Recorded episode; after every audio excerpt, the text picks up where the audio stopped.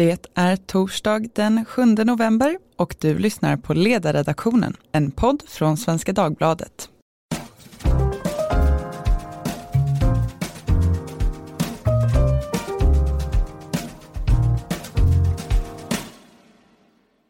Jag heter Katarina Karkiainen och idag ska vi prata om hyresregleringen och dess effekter på bostadsmarknaden. Hyresregleringen och dess vara eller inte vara är ju ett ämne som har varit ständigt aktuellt, men än mer så under den här hösten.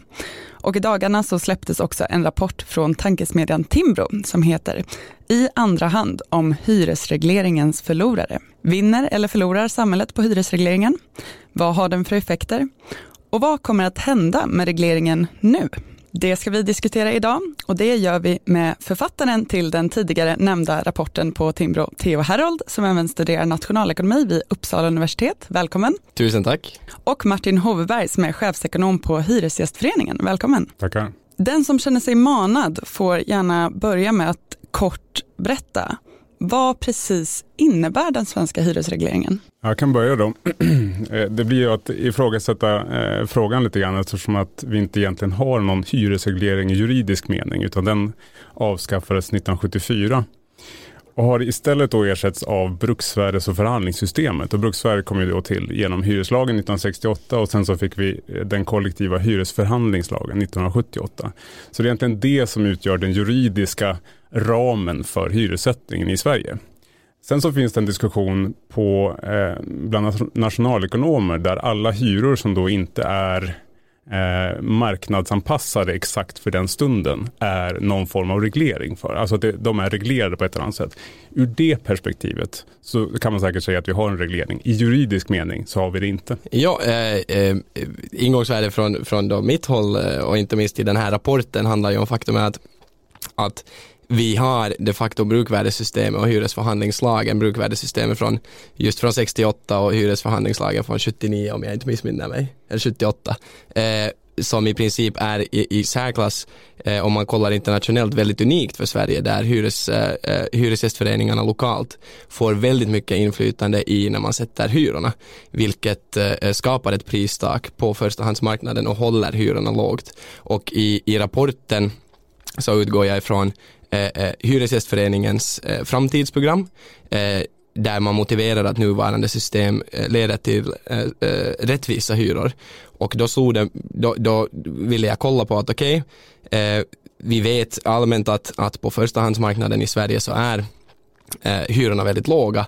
Men det förbiser alla de som är förpassade till andrahandsmarknaden och andrahandsmarknaden, bland annat har Boverket visat på att andrahandsmarknadens hyror drivs upp genom att hyrorna på förstahandsmarknaden hålls artificiellt låga och det är ett problem eftersom de, den största gruppen på andrahandsmarknaden är unga studenter som inte har en, en ekonomisk situation som, som klarar av de priserna som de måste, eller hyrorna som de måste betala. Det är det då som är eh, svaret på den naturliga frågan, rubriken på din rapport. Vilka är det som är hyresregleringens förlorare? Eh, ja, det stämmer. Eh, eh, hyresregleringens förlorare är ju då eh, andrahandshyresgästerna eh, som i störst utsträckning som sagt är, är studenter. Eh, där eh, också, också byggt på Boverkets siffror där man i, i, i bland annat i Stockholm eh, för en hyresrätt i andra hand betalar 65 procent över priset på, på, på samma lägenhet i, i första hand och där eh, bostadsrätter eh, går så långt upp som, eh, som eh, 140 procent över priserna du betalar i, i första hand, eller hyrorna du betalar i första hand. Och eh, problemet blir ju där då att de som, de som står för den här stora eh, skillnaden i hyra är de som är på andrahandsmarknaden, som är personer som inte eh, eh har de ekonomiska förutsättningarna att betala de här priserna. Och det stora efterfrågeöverskottet gör ju att, att att de här människorna letar, liksom flera letar efter bostäder. Eh, det, det är liksom självklart. Eh, Eh, och, och, och, och sen de som måste betala, eller de som hamnar betala det här priset är de som faktiskt har de sämsta förutsättningarna att faktiskt göra det. Du skriver i rapporten att det främsta argumentet för hyresregleringen är att den ger låga hyror, men att det argumentet då inte håller just på, på grund av den här differensen. Eh, precis, mm. precis. Mm. Martin, Hyresgästföreningen är ju förstås skeptiska till, till det här, ehm, men innan det, tycker du att själva resonemanget eh, är riktigt och håller? Ja, men alltså man kan ju reagera på andrahandshyrorna eh, med bestörtning, det tycker jag är rimligt eh, att göra det. Eh, och i nästa skede, då kan man tänka sig så här, okej, okay, ska det här systemet som gäller på andrahandsmarknaden, ska det, ska det gälla alla? Eller ska vi försöka bredda och sprida den trygghet som trots allt finns på förstahandsmarknaden till allt fler? Och jag menar att det är det senare vi måste göra.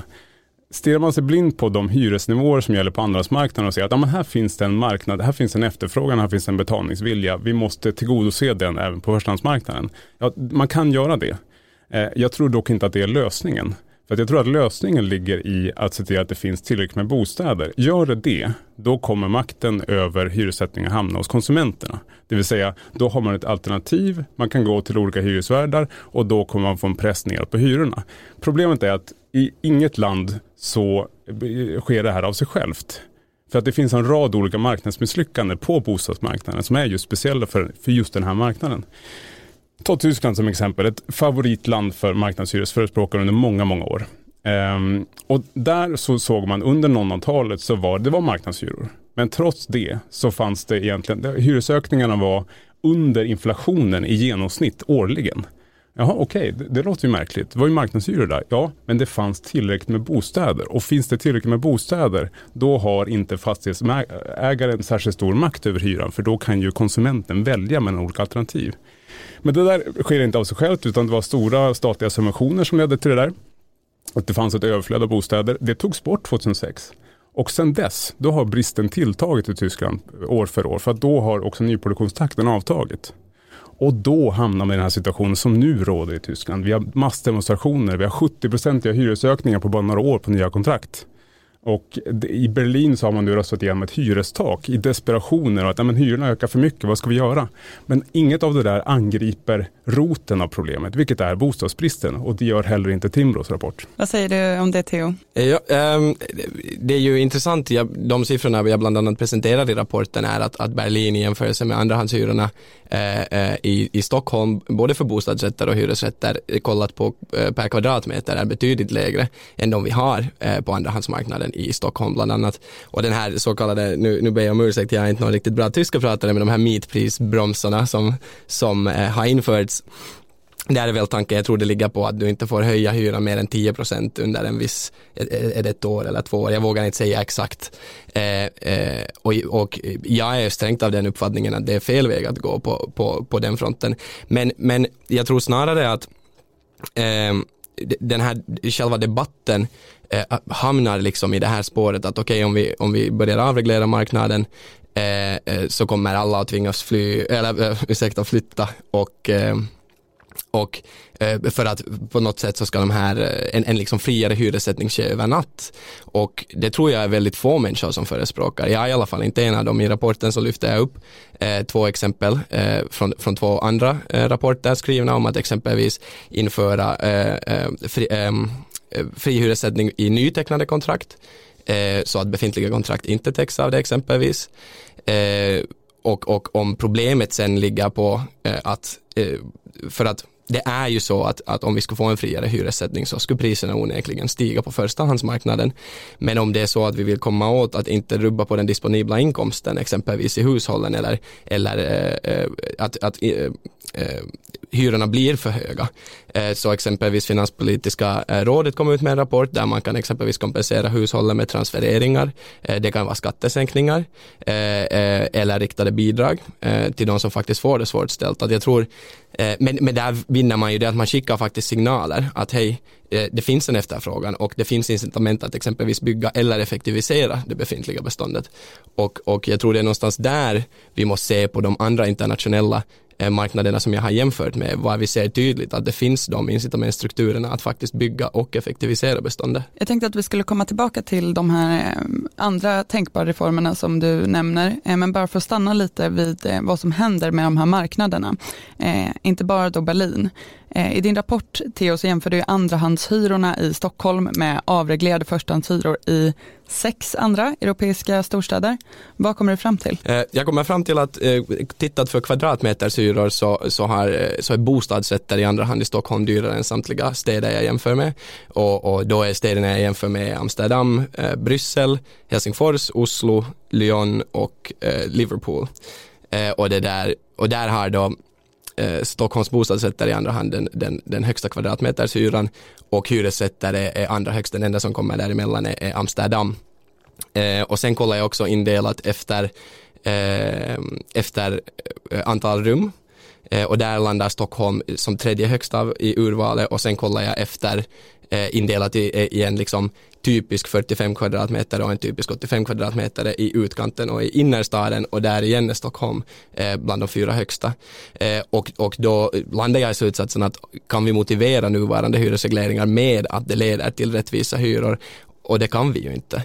Eh, och, och, det stora problemet, då kan ju invändningen vara så här att okej okay, men men som vi ser så är det ju inte dyrast i Sverige, nej, men de som är de här som betalar andrahandshyrorna. Det är inte de som har de bästa ekonomiska förutsättningarna och jag tycker att det, det är väldigt orättvist för unga, uh, unga studenter uh, eller unga överhuvudtaget att, eh, att hamna betala så höga hyror för boende och, och, i praktiken subventionera billiga hyror i första hand. Vad säger du Martin? Hyresgästföreningen är ju naturligtvis skeptisk eftersom det innebär, det, de här avregleringsförslagen skulle innebära höjda hyror för de som bor i hyresrätt men de som har de här andrahandskontrakten betalar redan eh, höga hyror och, och, det är klart att man, ja, som du sa, ja, grundproblemet är att det inte byggs tillräckligt men ett annat argument för en avreglering är just att det skulle med eh, något högre hyror så skulle man också få incitament incitament att, att bygga mer. Vad tycker du om det resonemanget? Det finns ju eh, kommit en del rapporter som också visar på att det är egentligen inte nyproduktionstakten som man kommer åt med eh, att eh, ta bort olika typer av konsumentskydd och, och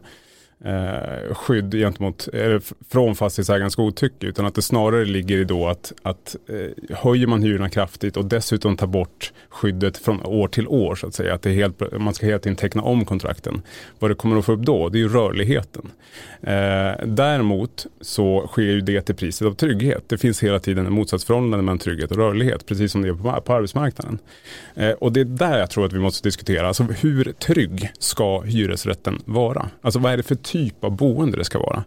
Eh, och i den tyska modellen, för att återvända till mm. det då, då har man ju egentligen tills kontrakt. Eh, och i kombination med att man hade ett ganska stort ökning av utbudet hela tiden och mm, som sagt marknadshyror med till kontrakt och så vidare. Ja, då fanns det trots allt en trygghet i det. Det fanns hela tiden ett utbud. Men när utbud slutade öka i samma takt och bristen tilltog, då har det där besittningsskyddet urholkats i realiteten. För att då kan hyran öka mycket, mycket mer. Så att någonstans måste besittningsskydd juridiskt också kombineras med ett ekonomiskt besittningsskydd. Och det är det det svenska bruksvärdesförhandlingssystemet försöker göra. Sen så är det också en tillämpningsfråga. Då. Hur ska hyresstrukturen, hur ska preferenserna hos hushållen slå igenom i hyresstrukturen? Och i, bland parterna så kallar vi det för systematisk hyressättning. Och det handlar egentligen om att eh, vi tittar på preferenserna, eh, på, i, låt oss säga Stockholms hyresgäster, vad är det man värderar, vilka lägen, vilken standard är det man värderar? Och sen låter vi det få genomslag i hyressättningen. Och det har vi gjort i bland annat Malmö. Och det kallas Malmömodellen där, i, i Stockholm så kallas för Stockholmshyra. Så att det finns ett marknadsinslag om man så önskar i det svenska bruksvärdesförhandlingssystemet.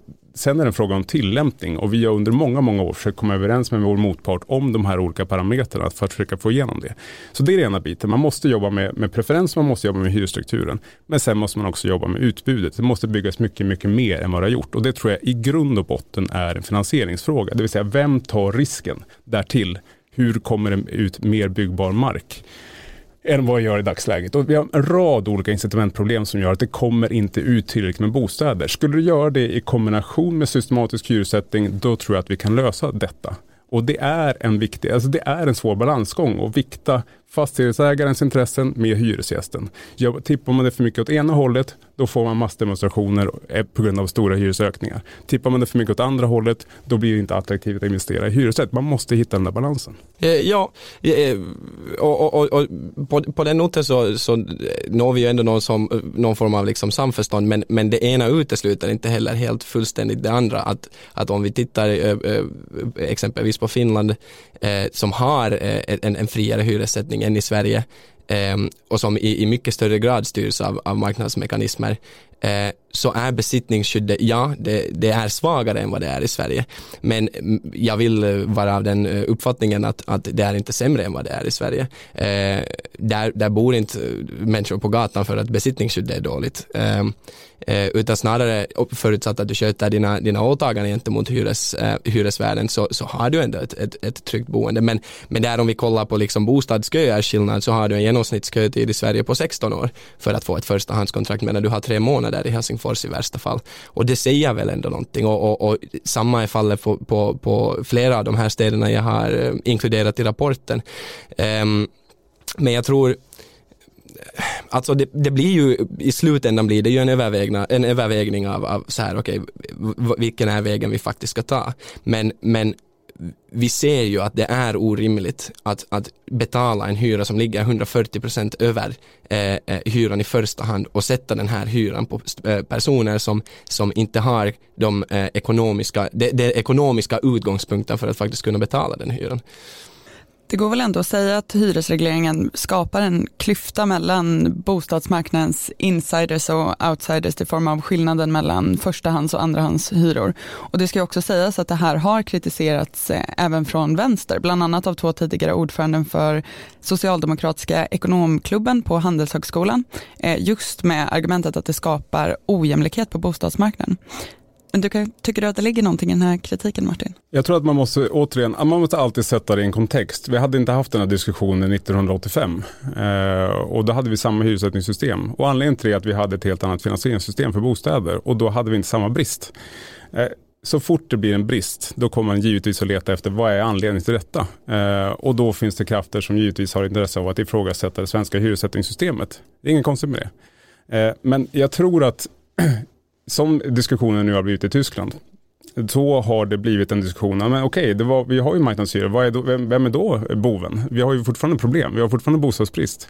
Eh, skillnaden är att där blir det istället kraftfulla hyresökningar och i vårt system så tar, tar bristen vägen på andra sätt. Men bristen måste åtgärdas oavsett, alltså var man än tittar så måste man åtgärda bristen, det är grundproblematiken. Eh, man kommer inte ifrån det. Mm. Eh, och därför tror jag att den här diskussionen om hyressättningssystem är olyckligt. Det kan, vi kan göra en rad olika saker med det svenska hyressättningssystemet. Men även om man avskaffar det så måste man hitta balansen mellan fastighetsägare och hyresgäst. Det kommer även den som vill avreglera kommer att behöva komma på en ny form av reglering så att säga. Det blir är det total avtalsfrihet, mm. låt säga det belgiska exemplet som är längst åt det hållet, då får man också en väldigt liten hyressektor. För det är ganska få som vill bo under sådana omständigheter på halvårskontrakt och så vidare. Det är, liksom, det är en väldigt liten klick som vill göra det. Utan vill man att hyressektorn ska vara en större del av den totala bostadsstocken, då måste man ge den villkor så att folk vill bo i hyressektorn. Och det är det de här olika regleringsförsöken i Tyskland, i Sverige och så vidare har försökt landa i. Den där balansen jag instämmer också att, att det, det, bristerna på, på bostadsmarknaden är just de facto bostadsbrist. Eh, eh, eh, Sverige kan väl något ironiskt skatta sig, eller, eller känna sig unika för att just nu så står det en miljon människor i bostadskö och det är rekordhögt. Och, ehm, och det säger väl också någonting om faktumet att det är en enorm, ett enormt efterfrågeöverskott på, på bostäder. Mm. Um, men, men som det ser ut nu exempelvis, jag tycker det är väldigt beklagligt att, att äh, sittande styret, å ena sidan väldigt roligt att se i januariöverenskommelsen att vi ändå börjar gå lite bort från, från rådande system, men å andra sidan nu lagen som har gått igenom exempelvis om att kriminalisera köp av, av eh, andrahandskontrakt, där i värsta fall kan en som köper ett, ett svart kontrakt få upp till äh, fyra års fängelse. Och, och det här är ju ett sätt att försöka eh, bekämpa liksom, eh, inte själva sjukdomen utan bara symptomen, att lite mm. försöka sopa det under mattan. Att, eh, jag tror inte att någon vill köpa ett hyreskontrakt svart i andra hand, mm. men det säger väl någonting om att folk är villiga att göra det. Det säger väl någonting väldigt stort om att det råder en enorm brist på bostadsmarknaden och, och den enda utvägen är att betala svart för ett hyreskontrakt. Mm. Eh, vi måste reformera bostadsmarknaden om vi, vill, om vi vill fixa det här. Apropå januariöverenskommelsen, en av punkterna i överenskommelsen är just införandet av fri hyressättning i nyproduktion. Vad tycker ni om det förslaget? Det, då, då kommer vi tillbaka till det här med att eh, januariavtalets eh, partier skriver ju egentligen i det avtalet att redan, de, de svarar redan på frågan, hur ska det här gå till då? Jo, med en ny form av reglering, med tariffsystem eh, som ska reglera hyran från ett år till ett annat. Eh, som egentligen då innebär att ja, men man går från det här systemet som vi har till ett nytt hyressättningssystem. Men det blir ju inte någon det blir en omreglering så att säga. Eh, den som vill ha fullständig frihet har svårt att hitta det på hyresmarknaden. Och anledningen till det är just att vi vill ha någon form av konsumentstöd och konsumentskydd på hyresmarknaden. Det, det mm. ligger i sakens natur. Och varför då? Jo, därför att boendet är inte vilken vara som helst. Vi försöker vi bor i ett område, vi vill forma våra liv där. Vi vill inte bli utsatta för vad som helst och ett år till ett annat tvingas eh, från hus och hem. Utan det är någonting annat än att köpa en bil och så vidare. Och därför behöver vi en rad olika regler. Och i det ligger också förutsägbarhet i boendekostnaderna. Att åtminstone ett, en rad år framåt veta ungefär vad hyreskostnaderna kommer att vara.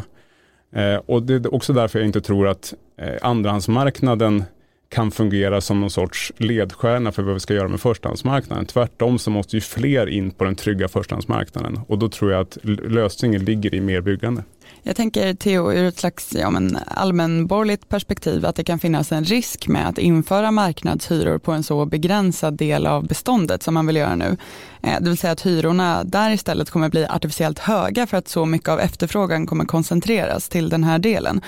Tror du att det finns någon risk att det här kommer göra människor mer negativa till marknadshyror? Det, det, det finns ju den risken givetvis. Eh, ett, ett, bra exempel att utgå ifrån är eh, den reform Alliansen införde 2013 där man effektivt gjorde så att, att äganderätter och bostadsrätter som man hyr ut i andra hand eh, i, liksom brukvärdessystemet biter inte riktigt på dem eftersom eh, du har rätten att ta liksom en, en, en, en eh, utöver liksom drift och så vidare bortåt en, en, en vinst. Men i praktiken så kan du direkt säga upp eh, avtalet eh, om, om eh, hyresgästen skulle vilja eh, överklaga det och då kan man väl se det som någon form av, av liksom eh, fri hyressättning och så. Och, Eh, Boverket eh, gjorde en bedömning att eh, eh, utbudet har ökat och det är väl det vi alla vill uppnå. Jag tror att man kan hämta mycket inspiration från det. Men, men eh, så här med januariöverenskommelsen, det är välkommet att, att att bostadsfrågan nu är på tapeten och man vill diskutera den och, och inte minst eh, eh vad gäller hyrorna.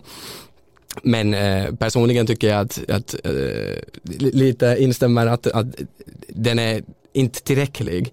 Eh, man kan se eh, i, i princip alla de länderna jag jämför med förutom England äh, följer någon form av antingen KPI eller att du har en gräns på att under tre år får du höja hyran med så här mycket och, och så vidare bortåt och i princip i alla fall så kan du pröva hyran äh, lagligt för att se att är det en skälig hyra.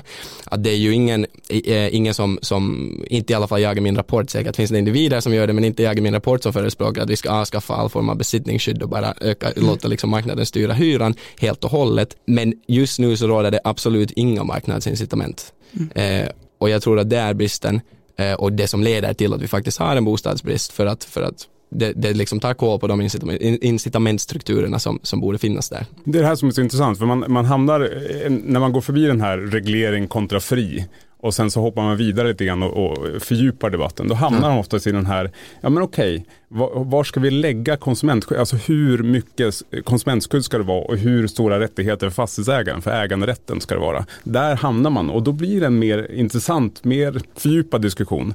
Och jag tror det att, att um, om man tar den här Kopps, uh, Fredrik Kopps uh, rapport till SNS, SNS här om ja. veckan.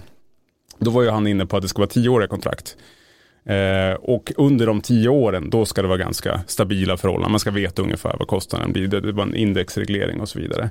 Och det är ju egentligen, då börjar vi komma ganska nära det svenska bruks och förhandlingssystemet. Eh, förutom att vi har då tills vidare kontrakt. Alltså tio år är ganska mycket i sammanhanget. Men det är ändå där man väljer, alltså under de där tio åren kan det hända ganska mycket med marknadsvärdet. Men då vill ändå Kopsch eh, ha en eh, indexreglering som under de där åren skulle kunna börja avvika en hel del från det tänkta marknadsvärdet.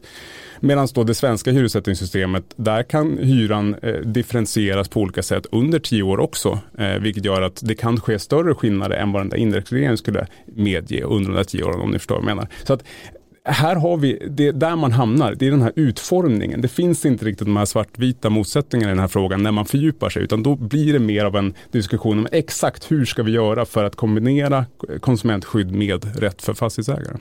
Ja, jag håller på att läsa Kopps bok, beställde hem den och har fått den nu. Eh, jag håller väldigt mycket med eh, av vad Kopp skriver och Fredrik Kopps då och, och um, ja, alltså det instämmer jag också med. Det, det, det blir en väldigt eh, eh, liksom en fördjupad diskussion, också delvis en, en väldigt eh, teknisk diskussion.